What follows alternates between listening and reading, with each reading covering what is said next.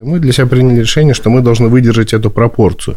Если у нас снижается по какой-то причине на какой-то период времени товарооборот, мы выходим к нашим поставщикам и говорим, дорогие друзья, давайте тоже сжиматься. Давайте, в принципе, быть в этой пропорции. Как только станет все хорошо, давайте возвращаться.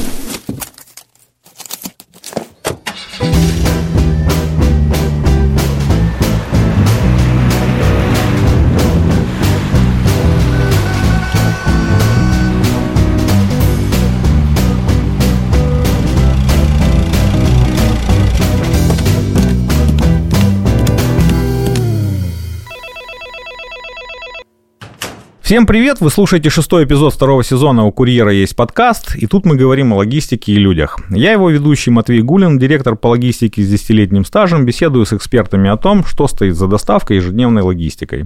Этот подкаст создан агентством CS Group при поддержке международной логистической компании SDEC. Если вы не подписались еще на наш подкаст, то рекомендую это сделать, чтобы сразу узнавать о новых выпусках, темах и гостях.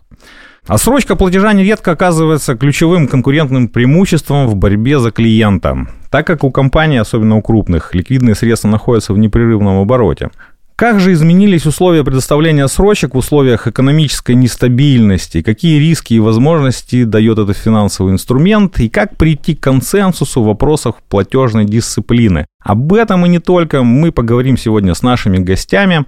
Игорем Шацким, директором по логистике сети магазинов «Окей». Привет, Игорь. Привет, коллеги. И Натальей Соседкиной, финансовым директором компании «СДЭК». Добрый день всем. Традиционно мы спрашиваем наших спикеров о том, каков был их профессиональный путь до того места, в котором вы находитесь сейчас. Игорь, расскажешь пару слов о себе? Да, конечно. Я э, прошел достаточно удивительный путь в логистику. Вот, логистика прям вошла в мою жизнь и э, заместила мне собственный бизнес. Мы были сначала учредителями одной крупной а, маркетинговой компании, потом а, вошли в состав учредителей крупного FMCG холдинга, где как раз а, я занял должность операционного директора, и в мои полномочия точно так же попадала логистика.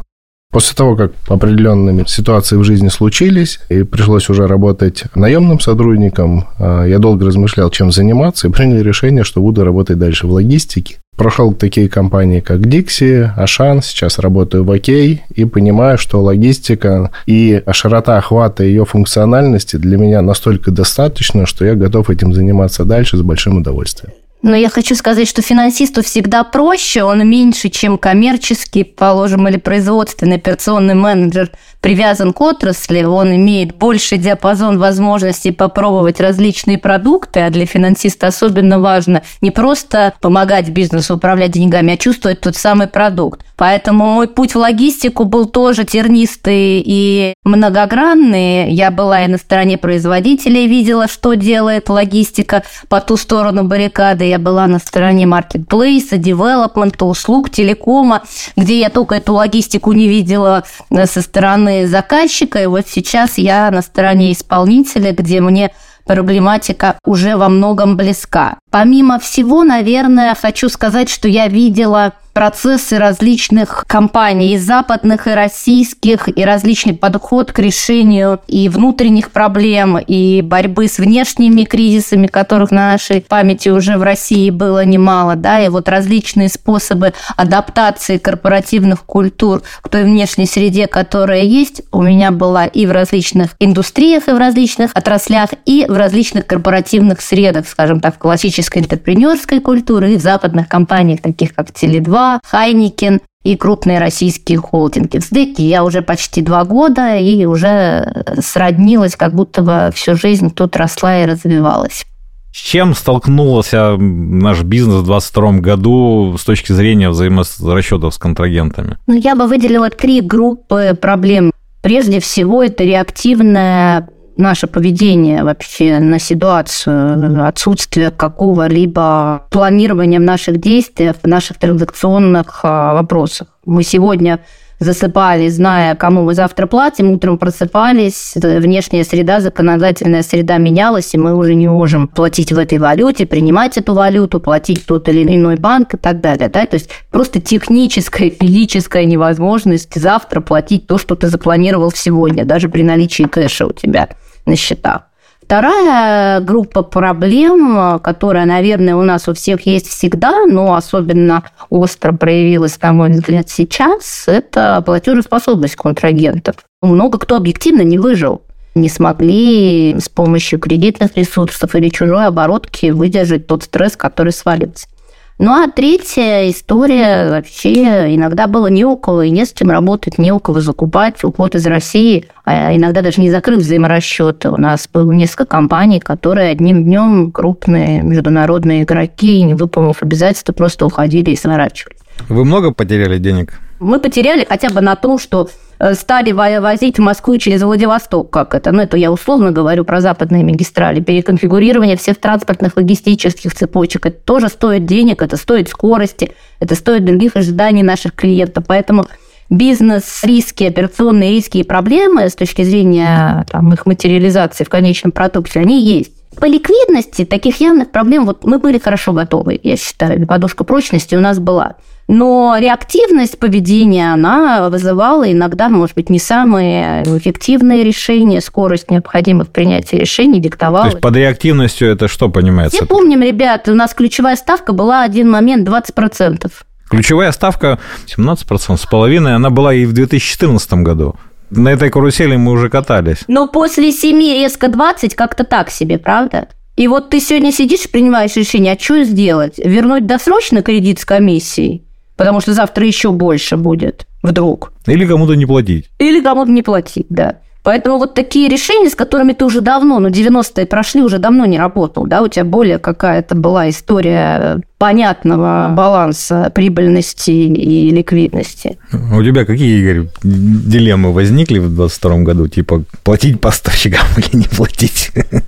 Ну, конкретно в логистике их, конечно, было намного меньше с точки зрения первых месяцев после февраля, да, то есть основные вопросы возникали тогда, я помню, у коммерции за счет того, что очень активно менялась ассортиментная матрица. Каждый день мы получали информацию, что тот или иной товар больше не будет поставляться или остался в ограниченном объеме, и наши коммерсы должны были обязательно находить замену. Более того, эта замена должна была быть такой, которая по уровню качества должна привлекать покупателей, рука должна тянуться к этому товару. А какие причины были да, у поставщиков? Понятное дело, это блокировка поставки либо ингредиентов, либо каких-то вспомогательных материалов, либо инженерных каких-то составляющих для работы линий. Все эти а, нюансы блокировок влияли на то, что мы каждый день получали все меньше и меньше тех федеральных товаров, да, которые мы каждый день привыкли видеть в каждом магазине, что в маленькой деревеньке, что в крупном городе. Но помимо того, что у нас есть поставщики, у нас есть собственный импорт. Мы точно так же через какое-то время начали сталкиваться с проблемами. Все помнят, наверное, эти там ужасающие, наверное, 3, 4, 5 месяцев, когда а, у каждого логиста было просто ну, наверное, даже я назову это ступор, потому что мы не понимали, какими путями доставлять те товары, которые, в принципе, ну, мы... Не, не говори так про логистов, но не могу себе. Но это был не ступор, это, это был просто стресс, в котором просто все искали пути. И там у меня, я помню, забиты были эти телеграм-каналы такими какими-то маршрутами, которые в страшном сне не могли присниться. Ну, так э, это же случилось после того, когда ступор, действительно мы Ступор понимали, для меня это когда ты встал двигаться. и не, не знаешь, что делать. Мне кажется, кажется, те логисты, которые остались на своих местах, они в тот момент как раз и не были в ступоре, вот в том ступоре, то есть остановиться с такими глазами, смотреть, э, что же происходит, куда тут, бежать, тут больше речь да? идет о том, что э, любая следующая проработанная схема, которая, да, казалось, что вот она, вот теперь таким образом мы сможем возить, а на пути ее следования тут же возникали следующие проблемы, и это не была такая единая цепочка доставки товаров, это была такая мультимодальная перевозка, потому что здесь мы везли товар, здесь мы этот товар переоформляли, здесь мы его перегружали в другую другую фуру. Здесь мы его, соответственно, таможили уже этот товар через угу. третью компанию в третьей стране, и только потом он, дай бог, попадал в нашу страну. А большой момент то, что изменилось еще и время процессирования этого товара. То есть, если раньше мы рассчитывали, что этот товар попадет к нам на склад, а следовательно на полку через X период, то в нашем случае в 2002 год нам сказал, это может быть X, X плюс 1, плюс 2 в каких-то моментах, плюс бесконечно, в каких-то моментах плюс стоп, да, потому что неожиданно даже поставщики на, то есть, на той стороне на какое-то время, сразу говорю, на какое-то время, да, отказывались, например, там, боясь тоже санкций в свою сторону от их уже государства, продолжать поставки нам товаров. И при этом нужно, чтобы пустых полок не было, да, чем-то другим, пока он едет, заместить. Да, да, абсолютно верно. Был период, кстати, во время пандемии, я помню, приходишь в магазин, а пустые полки. Это пугает, вот как потребителя. Пандемию было, да. Я думаю, да, вот это в текущих условиях никто, наверное, не сможет да, такого уже исполнить, потому что в целом, даже когда эти февральские события начинались, я думаю, что, опять же, руководствуясь каким-то уже установленным бизнес-процессом действия в подобной ситуации, все логисты первые, что приняли решение, это нарастить стоки для того, чтобы обеспечить себе стабильный запас категории категории там хотя бы АБ товаров, да, которые они смогут поставлять это в магазин. Факт, да, это факт. Вот, и тогда, как ты помнишь, тоже там все федеральные поставщики получали объемы заказов намного превышающие которые у них там были like for like в предыдущих месяцах аналогичных годов. Ну, там вообще там интересная тема была. Там валюта скаканула, и доллар, и евро. Ты помнишь, там доллар, по-моему, до 120 доходил в какой-то момент. Они сравнялись даже потом. Да, и вопрос еще был в том, что все поставщики начали из-за такого изменившегося курса менять цены. Вот. А с, с вами-то с ритейлом просто так цены не поменяешь, вы же там говорите, за, за сколько у вас там? Ну, просто так цены не, месяц, не меняешь, и... но когда у тебя абсолютно дефицит товара, вот, тут обе стороны умеют одинаково хорошо настаивать на своих правах. Ну да. Вот. Второй момент – это к теме да, нашей вот встречи, как раз-таки отсрочки платежей. В какой-то момент времени с определенным пулом поставщиков вообще нельзя было говорить об отстройках. Они требовали предоплат. Потому что особенно западные поставщики, когда то есть весь импорт, который шел, он практически первое время шел по предоплате. Следовательно, нам нужно было эти деньги, соответственно, заблокировать. А какие проблемы возникали? Это транзакции, транзакции банков. да, совершенно. Банки верно. начали блокировать эти транзакции. Это еще один был кейс как раз-таки для финансовых директоров. Каким образом теперь при наличии денег и ликвидности компании и возможности платить. Оплатить этот товар просто физическим движением денег. ДДС стоял, то есть ты не мог двигать эти деньги. Поэтому в рамках 2022 года мы действительно говорили о том, что менялись и условия оплаты, менялись условия отсрочки, менялись логистические цепочки, менялись а, ассортиментные матрицы. У нас в сети 35 тысяч товаров в магазине. Большая ротация-то в итоге получилась? Ротация получилась больше 30%. И это только в первые месяцы. Самое, опять же, важное для сетей – это стабильность товарооборота, потому что, ну, вот Наталья точно это знает, да, то есть, когда планируется движение денежных средств, мы точно знаем, сколько должно прийти, сколько мы из них заплатим. А когда покупатель приходит в магазин и не знает, что ему купить, те товары, которые еще сохранились, он их по инерции берет, а остальные он берет уже с осторожностью, потому что надо выбрать и понять, что это что за это продукт. Такое? Да, угу. и к нему надо привыкнуть, его нужно изучить. Там. Это сейчас мы заходим, у нас там сколько? 8 видов колы на полке, правильно? То есть вот Честно разные поставщики знаю, сейчас готовы нам предложить. А раньше какую колу надо было взять? Кока-колу, точка. А сейчас какая? Я слышал про добрый Добрый кола. Добрый кола, Очакова колу. Ну, много очень видов. Восемь видов колы. Да, поэтому сейчас есть выбор колы. Да я просто не пью Кока-Колу, поэтому я не могу сказать, и даже я тебе не могу с точки зрения разницы примерно хотя бы рассказать, Говорят, она, она есть. По Макдональдсу я заметил, что разница есть. А, кстати, вот опять же, да, Макдональдс – это очень яркий пример изменения бизнес-процессов и изменения уровня сервиса. Вот мы заметили, насколько поменялась упаковка. Был mm-hmm. у них определенный дефицит товаров, отсутствовали некоторые позиции. Картошка отсутствовала какое-то время, да. Ну что, Россия, картошка не растет. Картошку не можем пожарить. Получается, не можем. Потому что все жаловались на эту картошку, что она получалась не такой, как у Макдональдса. Mm-hmm. Макдональдс каким-то образом делал ее хрустящей, хрустящая внутри да, мягкой, да, а да. тут она то ли мягкая, то ли вся хрустящая внутри, тоже непонятно. Действительно, то есть э, выстроенные бизнес-процессы, они, конечно, говорят о высоком уровне сервиса и, самое главное, о стабильном результате. Мы стабильный результат в 2022 году абсолютно потеряли.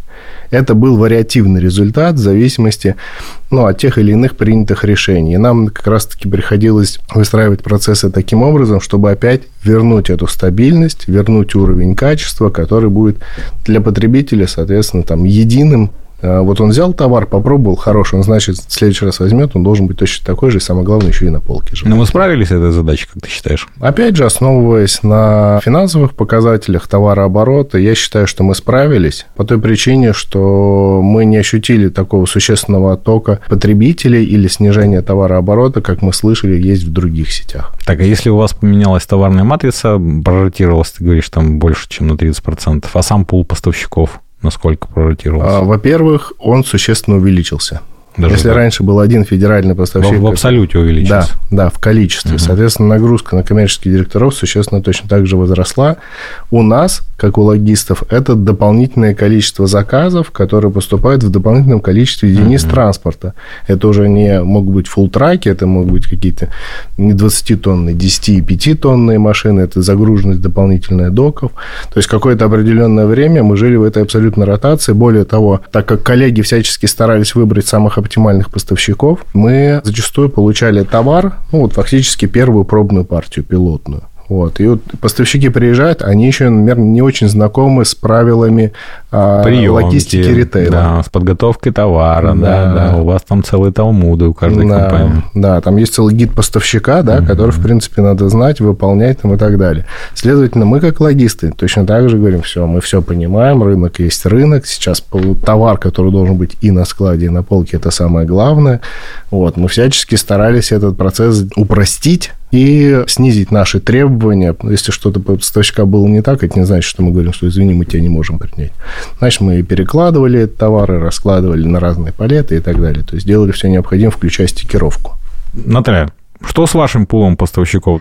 У нас тоже цифра близкая к 30 к 40 процентов а, сменившихся поставщиков, но надо понимать, что наша номенклатура несравнима с розницей, да, это понятный набор там упаковочных материалов номенклатуры и различные магистральные перевозчики, поэтому ротации плановой не случилось. Она была внеплановой, как раз та самая реактивная, когда кто-то просто выбывал из строя и не мог дальше поддерживать нашу цепочку логистическую. Поэтому тоже цифра очень близкая к 30-40% процентов поменявшихся поставщиков. Изменилось у нас, вот, наверное, то, что для нас значимо в контексте обсуждаемой темы сегодня, помимо поставщиков, у нас есть структура клиентской базы.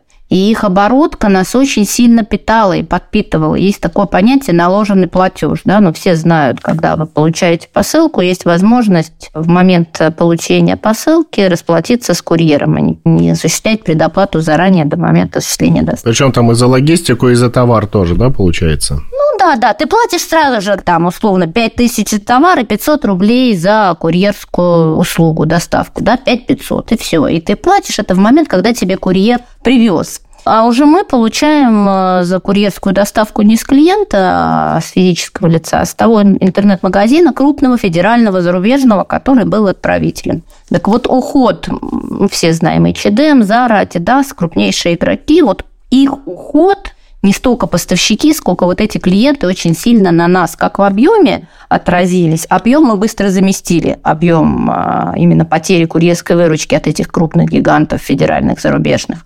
Но мы потеряли оборотку, потому что вот эти 5000 рублей, которыми мы пользовались ну, несколько дней, даже там 3-4 дня нахождения этих средств в нашей сети с момента, как курьер вручил, получил эти 5 тысяч дополнительных 500 рублям за курьерку, до момента, когда мы это отправили интернет-магазину, я не хочу назвать конкретные суммы, но это миллиарды да, рублей, которые были бесплатно в обороте у компании. И вот эта бесплатная оборотка потерялась. То есть мы заместили саму выручку, саму курьерскую выручку, вот так вот скажем, за, за наш продукт. Но нам не удалось э, изменившуюся структуру потребления в виде наложенного платежа, в виде бесплатной оборотки в полном объеме заместить. Ну, вследствие этого вы как-то меняли структуру взаиморасчетов со своими поставщиками? Мы скорее меняли прежде всего систему взаиморасчетов с клиентами, потому что тот объем отсрочки, который они получали за курьерский сервис, он балансировал разумно с тем объемом наложенного платежа, который у нас был в обороте. Очень часто были зачеты одного против другой, поэтому первичным шагом было все-таки посмотреть на структуру взаимоотношений сначала с клиентом, а параллельно менять систему взаиморасчетов, удлиняя объем отсрочек а, с поставщиками. То есть вы пришли клиентам и сказали, что у нас раньше отсрочка была, грубо говоря, там две недели, Сейчас У мы- вас, у них, да. Да, сейчас будет неделя. Не можем, потому что у вас оборотка в виде наложенного платежа у нас ушла. Мы не можем вам дать эти две недели. Будет неделя, условно, да. Ну, наверное, те, которые делали вам наложенный платеж, они вообще, в принципе, ушли с рынка, поэтому эти деньги вы, наверное, со всех остальных начали получать. Или, или все этой услугой пользовались, а потом все перестали. Нет, структура, прежде всего, конечно же, наложенного платежа поменялась за счет среднего чека. У них средний чек большой, вот эти 5 тысяч рублей, которые брали крупные западные федеральные интернет-магазины, он был по сравнению с другими российскими там, или более мелкими интернет-магазинами, наложка была у всех, просто был весомый. Поэтому перераспределение нагрузки пошло на других, безусловно. С точки зрения Парета они входили вот в те 20%, которые делают 80% выручки. Да, но можно сказать, что за счет их наложки жили другие. Мы их кредитовали наложкой, которая э, была от крупных клиентов. Вот такое переформатирование структуры потребления, да, у нас э, значимое влияние в элементах управления оборотным капиталом возникло в 2022 году. Поставщики-то надо понимать, услуг это кто? Это перевозчики. Перевозчиков много региональных, это не крупные бизнесы, во многом которые работают на предоплате или на короткой отсрочке да, платежа. Поэтому в текущих реалиях их платежеспособность, их выживаемость – это гарантия стабильности вообще логистической цепочки. Вот у меня стоит машина, полная фура, она не выезжает, пока не получит деньги, потому что это там единственная фура у этого магистрального перевозчика, и он на ней деньги зарабатывает. Он хочет быть уверенным, что он сегодня получит эти деньги, да. Поэтому клиенты стали понимать, что возможностей э, давать отсрочку действительно меньше, потому что очень много региональных исполнителей. У нас сеть франчайзи тоже не секрет, да, это более трех тысяч ПВЗ, это индивидуальные предприниматели, для которых тоже стало значимым своевременно получить деньги. А у нас выпуск был, кстати, по поводу франчайзи. Выпуск достаточно динамичный получился, очень интересный. Ну, в принципе, мне странно слышать, что перевозчик, который работает с такой крупной международной компанией СДЭК, стоит и ждет, пока ему не оплатят, потому что нет гарантий. Нет, крупные федеральные перевозчики, конечно же, не такие. Конечно же, я говорю сейчас про многообразие различных региональных исполнителей, на очень диверсифицированная, напиленная на множество мелких логистических операций э, компания, да, поэтому их выживаемость для нас, их здоровье финансовое, так же, как и финансовое здоровье наших франчайзи, для нас было очень значимым. Чтобы пункт выдачи работал в каком-нибудь райцентре, вот там не самые крупные, наверное, объемы, обороты, ему важна платежная дисциплина, которая у контрагентов внутри сети есть. Поэтому нам важно было поддержать финансовое здоровье наших партнеров. Слушай, на самом деле мы со стороны логистики, да, посмотрим наши взаимоотношения. У нас там есть самые три крупные статьи в логистике. Это транспорт, это фот, это аренда. Ну, естественно, у нас есть бюджет года. Все у нас хорошо по этому бюджету года. Естественно, мы его выполняем, потому что ну, мы рассчитывали о том, что будет рост тарифов, мы рассчитывали, что будет рост зарплат, мы рассчитывали, что транспорт будет дорожать. Ну, это же было. И рост тарифов был. Смотря где. Если во внутренних перевозках, которые составляют 95% нашего бюджета, не было роста тарифов. Даже более того, мы получили по некоторым позициям а, снижение стоимости, потому что как только начали уходить федеральные поставщики, утилизация транспорта существенно сократилась. То же самое мы с тобой видели со складскими площадями. Да, То есть, если да, это факт, до да. этого момента площади в какой-то момент времени начали стоить просто уже каких-то бешеных денег. Сумасшедших денег, да. Мы иногда видели 8-9 тысяч за драй. Понятное дело, что еще все свои деньги продолжали получать.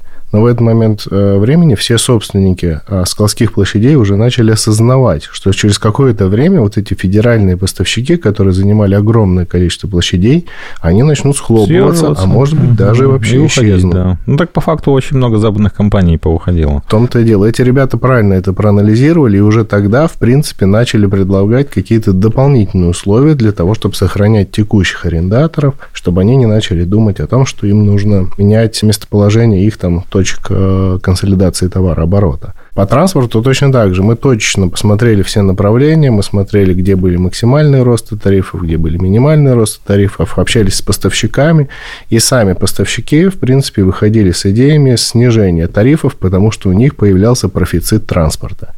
Потому что не все транспортные компании были готовы, чтобы их транспортные средства выезжали за границу, везли товар, там имели... Там как раз из-за границы очень много машин повозвращалось. В том числе. И они в какой-то да. момент времени, да, там был такой гап, когда стоимость поползла вниз, потому mm-hmm. что перенасыщенность произошла. Да. да, помнишь еще, когда вот эти жуткие пробки были, то на границе с Казахстаном, да, то в Беларуси, да, то да, еще да. где-то.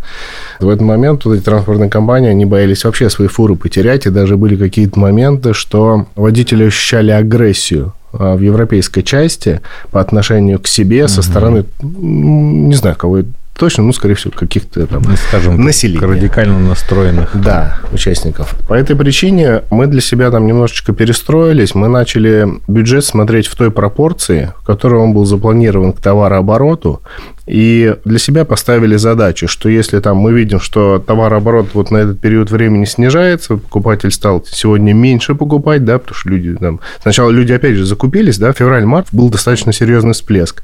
А потом, как и после пандемии. Меньше, конечно, пандемийного, но там... Меньше, было, меньше, не сравнится, да. Но эффект был примерно тот же самый. Люди закупились, а потом стали так сухо уже подходить к выбору продуктов питания в том числе. Хотя продукты питания, на самом деле, если посмотреть, они, конечно, страдают меньше всего. То есть люди, естественно, больше отказываются от а, предметов быта, угу. предметов каких-то там украшений, да, наверное, для себя, каких-то услуг, и только уж потом они отказываются от продуктов питания. Ну вот, но тем не менее, продукты питания это тоже захватило, и мы для себя приняли решение, что мы должны выдержать эту пропорцию. Если у нас снижается по какой-то причине на какой-то период времени товарооборот, мы выходим к нашим поставщикам, говорим, дорогие друзья, давайте тоже сжиматься, давайте, в принципе, быть в этой пропорции.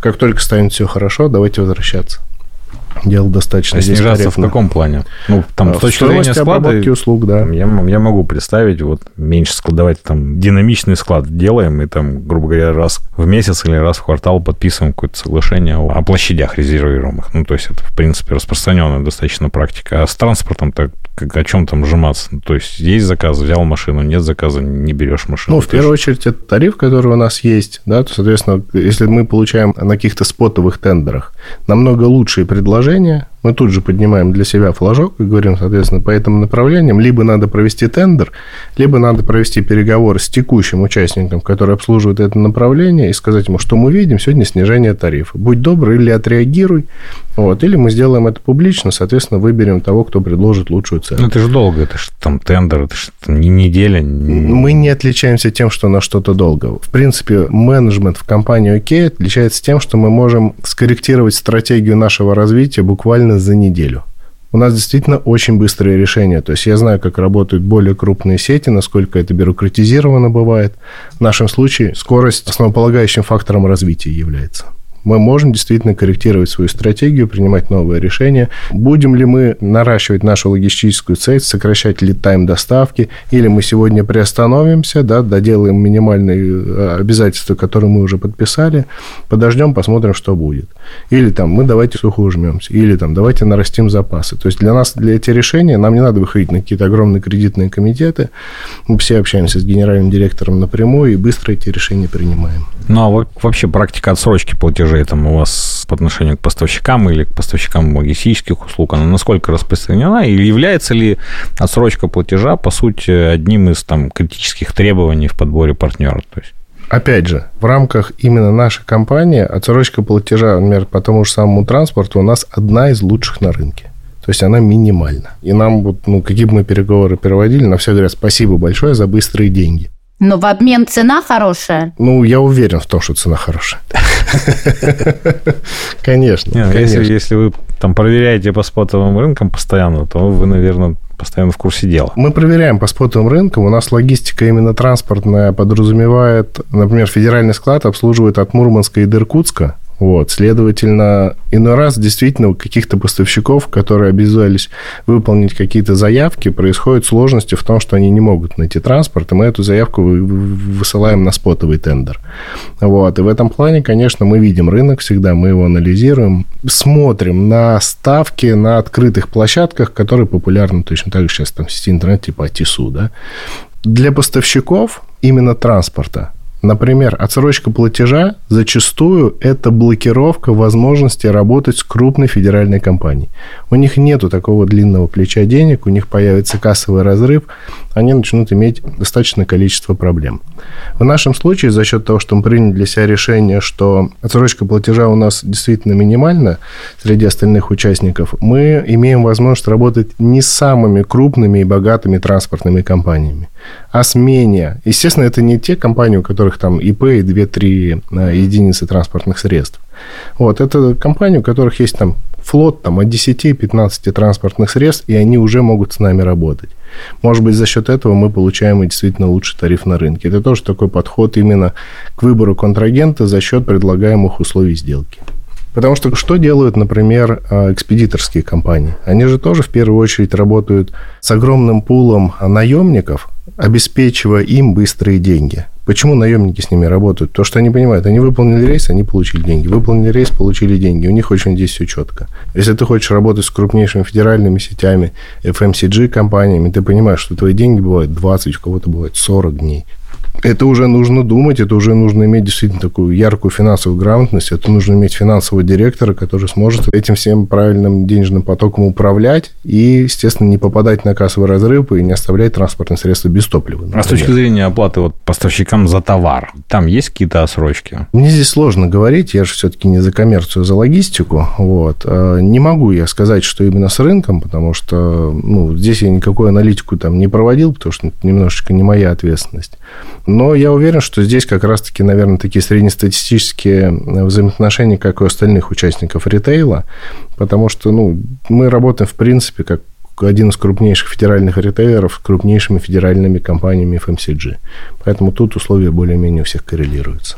Окей, okay, спасибо, Игорь. Наталья? Ну вот я-то как финансист хочу хвастаться более долгими сроками отсрочки. Потому что чем позже я плачу, тем лучше моя оборотка, и чем легче нам живется, тем больше я отсрочки дам клиенту, да. И нам, например, здесь помогает наш собственный автопарк. И это даже касается не только собственного автопарка. Большой объем у нас, например, в логистических процессах а, складского персонала, который на аутсорсинге, да, или какие-то сервисные функции, в том числе курьерские, которые и тендерятся через процедуры закупки, и есть ресурс внутренний, но не в полном объеме исполнять собственными силами. Это тоже хорошая переговорная позиция, когда мы говорим, что если нас не устраивают условия привлечения внешней, мы тогда этот объем переключаем на внутренний а, ресурс, на собственный автотранспорт или на собственный штат сотрудников. И сразу же ну, немножечко меняется возможность рынка торговать лучшие условия.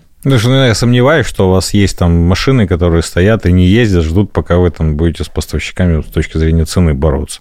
Не по цене, больше по условиям, да, отсрочки. Цена более-менее Про условия, про цену, про все остальное. Там свой собственный транспорт, это как раз там он в первом приоритете всегда ездит. Если КТГ хороший. А что такое КТГ? Коэффициент транспортной готовности. Какое количество транспортных средств у тебя сегодня готово выйти на линию? Это относительный показатель какой-то? Ну, например, там, да. Если у тебя КТГ 95%, то 95% твоих машин из тысячи готовы сегодня передвигаться по маршрутам движения.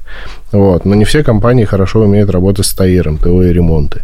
Не все компании вовремя обслуживают эти транспортные средства. Если посмотреть, мне кажется, средний КТГ, то он будет ниже 90%, даже достаточно крупных компаний, у которых есть собственный транспорт. Но это неплохо, 90. Да. А вы пользуетесь этим показателем? Ну, у нас называется чуть-чуть иначе. У нас цикл оборота вообще, количество дней в обороте от лечения машины, но он близок по смыслу к тому, что говорит. Ну, тоже, наверное, какая-то утилизация. Здесь тоже во многом зависит, на какой маршрут. Ну, утилизация – это еще и проемкость, да, насколько она у тебя укомплектована. Да, да, да. Такая же история у нас, например, многооборотная тара, да, вот эти короба, в которых замещающие палеты, да, сейчас многие используют пластиковые, они есть металлические, которые расходник существенно экономят. Тут э, ускорение движения внутри сети вот этой многооборотной тары – это то же самое, чем быстрее она вернется, если ставишь это на короткие расстояния, тоже часть твоего оборотного капитала, кстати. Но я-то возвращаюсь все равно к вопросу. Вы говорите, там, если поставщик на условия на наши идти не хочет, мы передаем это все там своему собственному транспорту. Собственный транспорт, он же не стоит и не ждет, когда вы там с поставщиками Нету белого и черного, есть дополнительная какая-то гибкость, я бы так сказала. Перемаршрутизация направлений, комбинации, где-то свой, где-то внешний сервис. Это дополнительная всего лишь переговорная позиция, но которая в этом году нам явно показала немалую значимость, потому что мы стояли перед э, выбором вообще, что делать с автотранспортом с учетом ухода Мерседес, Манов и всех остальных с рынка, да как их обслуживать и вообще что дальше будет. У нас были желающие этот автопарк купить, перевозчики и так далее. Мы анализировали для себя отказ от собственного автопарка, боясь вот тех самых угроз длительного простоя в силу нехватки запчастей или еще каких-то историй. Но приняли для себя решение, что все равно есть аналоги, есть вот та самая гибкость, которую нам внутренний ресурс позволяет осуществлять в переговорном процессе с внешними поставщиками. Слушай, мы в 2015 году, когда не нашли готового ТМС решения, решили делать его собственным техническим заданием. И у нас, в частности, был заложен такой функционал. Мы же, когда подписываем договора с наемниками, с наемными транспортными компаниями, мы прописываем обязательно мастер-план, который и мы обязаны выбрать, и они обязаны исполнить. Если они не исполнят, они нам заплатят штраф. Если мы не выберем, мы заплатим штраф, потому что они были транспортные средства готовы выехать на линию и не выехали. Именно вот в этом кейсе как раз-таки, ну, в частности, может быть, УЗДЭКа, может произойти смещение необходимости использования наемного транспорта против собственного. Потому что, ну, зачем отправлять собственный, если у тебя сейчас подписаны договора с наемными на большее количество? Из-за чего? И, конечно, из-за неправильного прогноза. Конечно, нужно более корректно работать с прогнозом для того, чтобы он коррелировался Не, ну, с фактическими Случаев данными. использования наемного транспорта, при том, что у тебя есть собственный, он стоит, их достаточно много. Там одно из самых таких решений простых, это когда у тебя нет какой-то обратки по направлению, зачем тебе отправлять туда свою машину? Лучше она пусть постоит под забором, грубо говоря, нежели там Тогда вопрос, зачем ты ее вообще купил? А потому что потом доп. объем заказать дороже, когда тебе внезапно нужно будет. И, конечно, это, к сожалению или к счастью, тенденция всех логистов операционных внутри компании, да, заказать впрок. Мы уже выяснили, что, собственно, автопарк на сегодняшний день является в том числе кнутом для подстегивания. Ну, дополнительный конкурентный фактор, да. Там какие еще кнуты есть, Наталья? Ну, давайте лучше про пряники. Вот как ну, да, да, давайте и про кнуты, и про пряники мы поговорим с точки зрения, в том числе, там, платежной дисциплины.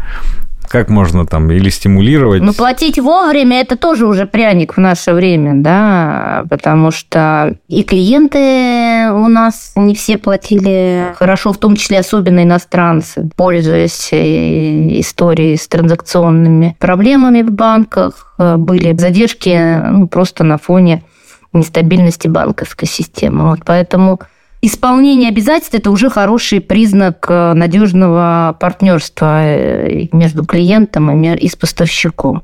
Что еще из значимого? Гарантировать объемы. Это тоже важная история, потому что все в условиях турбулентности не понимали реально, какие будут объемы. А логистам это как никогда актуально. У нас темп просто был плюс 30% каждый год. У нас резервы площадей и складских и на транспортные магистрали, а ты в феврале, в марте попал в ситуацию, когда ты не знаешь, у тебя будет плюс 30 или минус 30. Ну и как вот в этой ситуации, да, что-то гарантировать? В этой ситуации ты никак не прогарантируешь, да, и поэтому там пересмотр планов, которые все-таки все за, за 2-3 месяца адаптировались к более коротким прогнозам, к более коротким интервалам расчетов, ну хотя бы надежным и понятным. Пообещай не на 3 месяца вперед, а пообещай на месяц, ну понятно определенную перспективу своему контрагенту. Вот это, наверное, стало самым важным и самым значимым, когда ты в более короткой перспективе мог а, управлять своей ликвидностью как входящий, так и исходящий. Я помню, в марте как раз, да,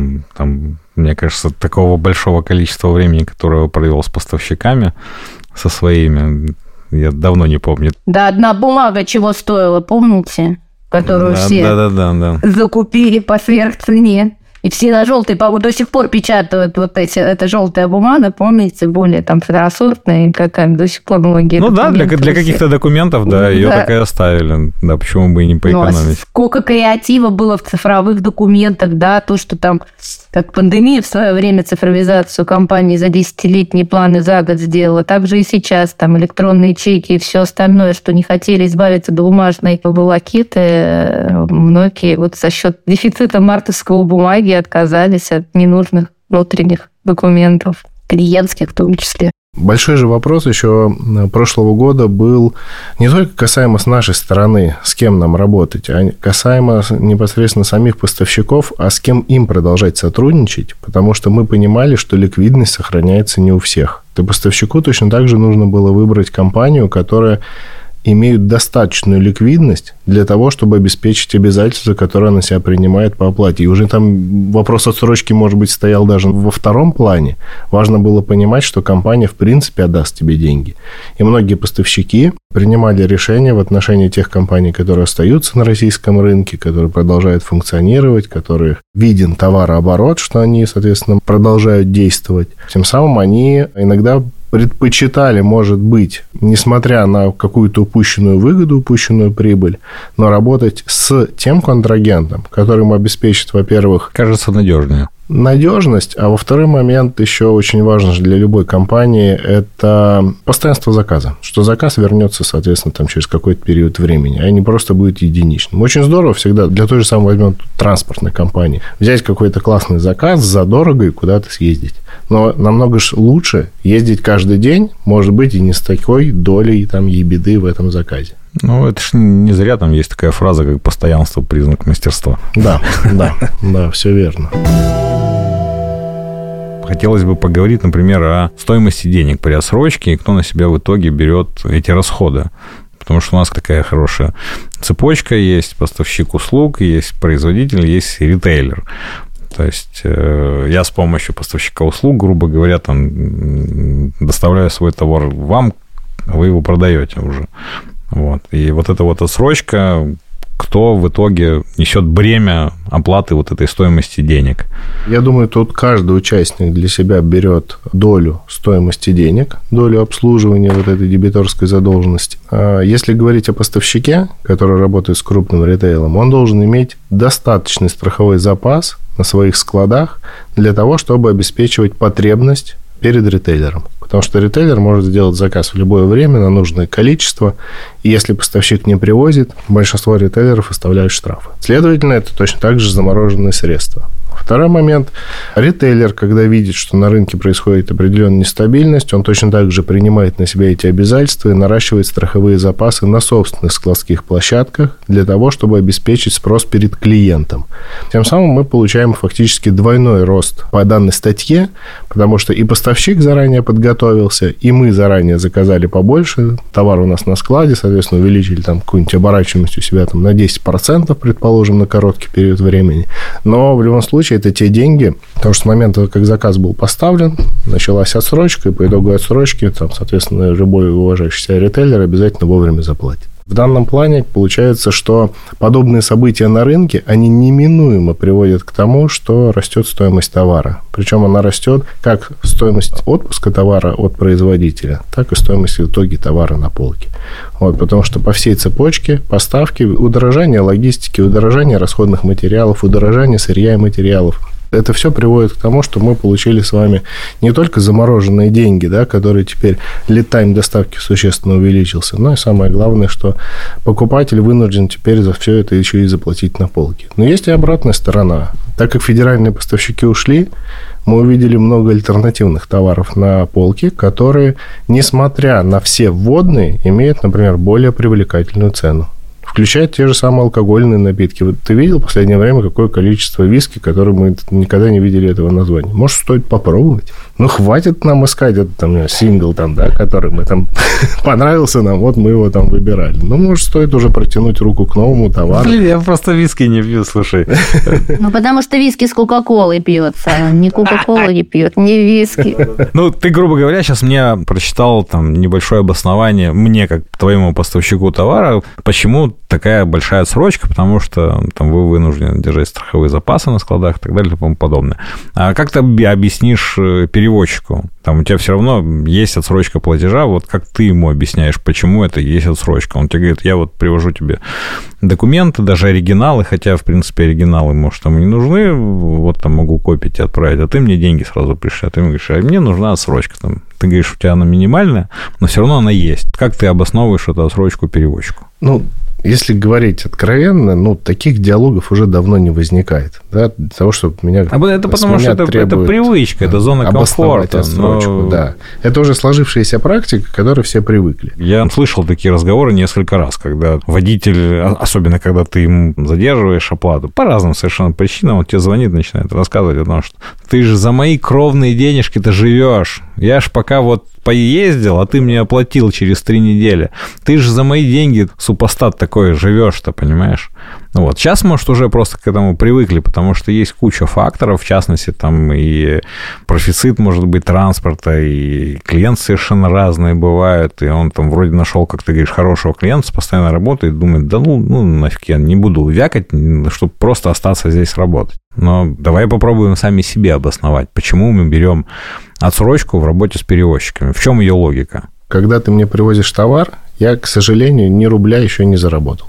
Этот товар должен принять, я должен положить на склад, я должен довести до магазина, я должен выложить на полку. Я тебе сейчас отвечу. Доля перевозки в стоимости товара, она может быть там в районе 2-5%. Но для тебя это всего лишь 2% из угу. маржи, которую ты заработаешь. А маржа у тебя, там, если говорить, проваловая. Все верно, а, все там, верно. Процентов 30, она покрывает в несколько... Если говорить проваловую, это же главный момент. Да, да. Но а если говорить про тотальную, то для любой сети, например, а вот эти... там, ебеда 5-7%, а стоимость вот этой показатель. перевозки, тебе водитель приходит и говорит, я уже заплатил за топливо, я уже заплатил водителю, я купил еды себе в дорогу, я уже израсходовал там резину, ну вот, а доля вот этого всего, что я, для меня это 100%, а для тебя в стоимости товара всего лишь 2%. Ты мне угу. говоришь, подожди. Блин, ну что подождать-то? Ну как, очень просто. Ты мне товар привез куда? На склад?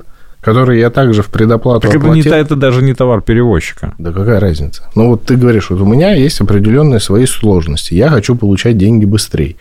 Ты говоришь, у тебя это небольшая доля. Я говорю, хорошо, если это у меня небольшая доля, то моя доля движения денежных средств совершенно другая. Ты мне товар привез на склад, который я заранее купил, оплатил и храню.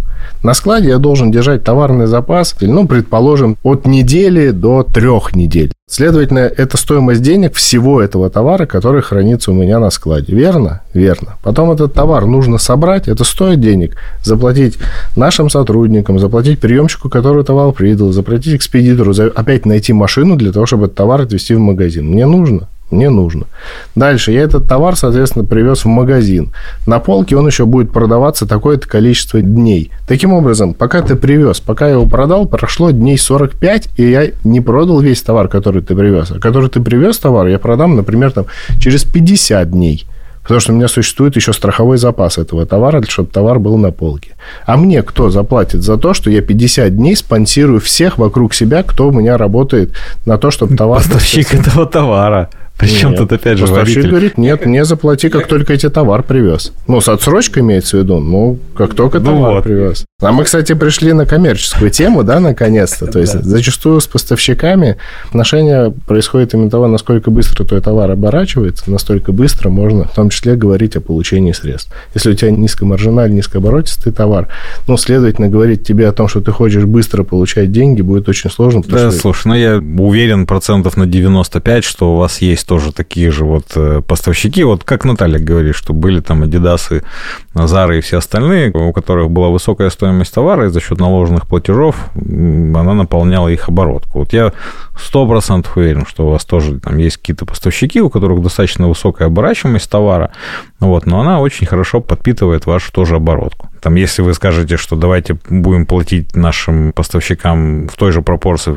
которых оборачиваются их товары на полке, я думаю, что для вас будет не совсем удобно, потому что высокооборачиваемые товары, они, наверное, как раз позволяют вам держать хороший оборот. Ну, сейчас, видишь, поставщики, которые именно работают с высокооборачиваемым товаром, мы, опять же, там, можем да, сейчас говорить не о категории, там, фреш, там, ультрафреш, да, соответственно, в каких-то дроевых категориях, которые, соответственно, имеют точно так же высокую оборачиваемость. Зачастую, опять же, такие позиции не имеют высокой маржинальности. Потому ну, что это как раз-таки может быть. та корзина, которая нужна потребителю, она идет с минимальной наценкой, и там нет тех денег, которые можно говорить, что там составляют прибыль сети. Ну вот возвращаясь к вопросу, вот я как перевозчик, ты меня, мне кажется, совершенно не убедил, почему ты мне конкретно там должен платить достаточно долго. И я думаю, что если слушатели напишут варианты, как этот процесс должен происходить, как его можно обосновать, я буду очень им благодарен.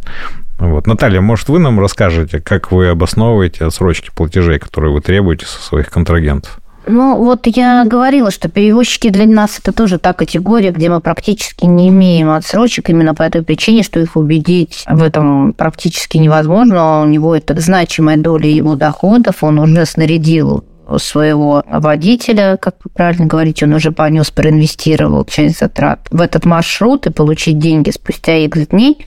Для него это значимая история. Он действительно надеется на то, что он маленький, а мы большие, и нам будет не больно. Вот, это, кстати, почему такая разница между ритейлом и вот с деком у Натальи? Потому что доля перевозок в их издержках, не буду угадывать, но, наверное, там процентов, ну, явно выше 10 и там Конечно, и, и выше. выше, потому что это их бизнес, вот, собственно говоря. А для вас транспортные расходы это 1-2%, может быть, даже и меньше. Так. Поэтому и тяжело с перевозчиками общаться на тему отсрочки. И это не кто-то один, а это такие же очень близкие к тому, что используют такие перевозчики, там, с не самым крупным автопарком, не федеральный, а региональный оператор, который там вот в своем регионе держит определенную нишу. Для него своевременность платежей от крупного логистического игрока крайне важна. Поэтому объективно возможности там, удлинять этот цикл расчетов с ним крайне мало. И мы идем к клиентам. Да? Если раньше мы могли до 22 года, до вот этого так тяжелого напряженного периода брать на себя нагрузку с обороткой и одним делать хорошо, и другим делать хорошо, и жить за счет наложенного платежа, то сейчас мы просим клиентов разделить риски, потому что рынок курьерской доставки, он растет, ну, с точки зрения именно емкости, но исполнителей на нем за этот год э, стало только меньше. К сожалению, для потребителей, наверное, в большей степени это сейчас рынок производителей этой услуги, потому что логистических решений не так много, и те конкурентные преимущества, которые раньше были в скорости, в стоимости, они сейчас уходят на второй план – клиенту просто важно, чтобы был кто-то, оператор, который довезет. Ну, вам-то сейчас проще, у вас там поуходили все эти там компании. Ну, с одной стороны, как сказать, емкость-то количественная рынка только растет, но готовность платить за эту услугу, она не прирастает. Средний чек, он не так динамично развивается, если не сказать, что стоит на месте. Потому что в отличие от продуктов да, на полках, они пошли объективно вверх. Наш средний чек не вырос. Слушай, Игорь, а у вас нет таких показателей, как стоимость там, перевозки э, на килограмм или еще что-нибудь? У нас короб. Она у вас как-то поменялась? Обычно та единица сбора, которая присутствует в WMS, угу. вот, обычно ту и берет в транспортном бюджете. Мы берем для того, чтобы иметь полную стоимость логистики короба, например, угу. на единицу товара. Если компания больше работает с килограммами, будет на килограмм. Там это тоже несложно посчитать, но мы именно в коробах, естественно, обычно. А какая динамика считаем. получилась за этот год? 21 к 20 вырос существенно, 22 к 21 меньше, чем инфляция роста. Ну, наверное, опять же, из-за насыщения рынка. Официальная да? инфляция. Mm. Официально. Это важный момент, то, что две инфляции в стране. Кстати, да, если говорить про года, то наступивший, наверное, по китайскому календарю он еще там должен наступить скоро. 2023 год – это год черного водяного кролика. Вот. И астрологи утверждают, что черный водяной кролик – это зверек милый и дружелюбный, который сулит спокойствие и стабильность. Вот. Как вы думаете, что у нас там в будущем ждет? Хочется предполагать, что подобных существенных э, изменений в наших цепочках поставок уже не будет. То есть мы будем работать с достаточно большим э, объемом прогнозирования и понимания ситуации, соответственно, ближайшего времени. Будет ли так? Ну, хочется просто верить куча ж пословиц есть. Человек предполагает, Бог располагает. Ну, там, Бог может заменить другие, конечно, фамилии. Ну, надейся на лучшее, но готовься к худшему. Готовься к худшему, Поэтому, абсолютно верно. Мое да. мнение, что мы можем, конечно, надеяться и верить, что все будет так же, как и этот кролик, спокойно и стабильно, но быть готовым к любым... Мы там начинали с Натальей, Наталья сейчас закончим, потому что она с самого начала говорила про реактивность. Вот я ровно об этом и хотела сказать, что хочется, чтобы реактивное поведение заменилось на проактивное проактивную позицию или как минимум реактивное поведение стало уже частью регулярного менеджмента и уже стало элементом проактивности, нежели реакции на среду, да, потому что, конечно, стресс-моделирование уже внедрилось в наш регулярный процесс в компаниях, да, то, что раньше вызывало реально сотрясение в компании, стало ежедневной процедурой в менеджменте любой компании. Поэтому мы объективно уже приспособились э, к ситуации. Если хотя бы стабилизация вот внешнего фона на понятном сегодняшнем уровне произойдет, то это уже год возможностей. В заключение хочу поблагодарить за беседу Игоря Шацкого, директора по логистике сети магазинов «Окей». Спасибо, Игорь. Спасибо тебе большое. И Наталью Соседкину, финансового директора компании «СДЭК». А с вами был Матвей Гулин, директор по логистике Ахмат Ти. Спасибо, что были с нами в первом выпуске 2023 года. Подписывайтесь на наш подкаст и до встречи в следующих эпизодах.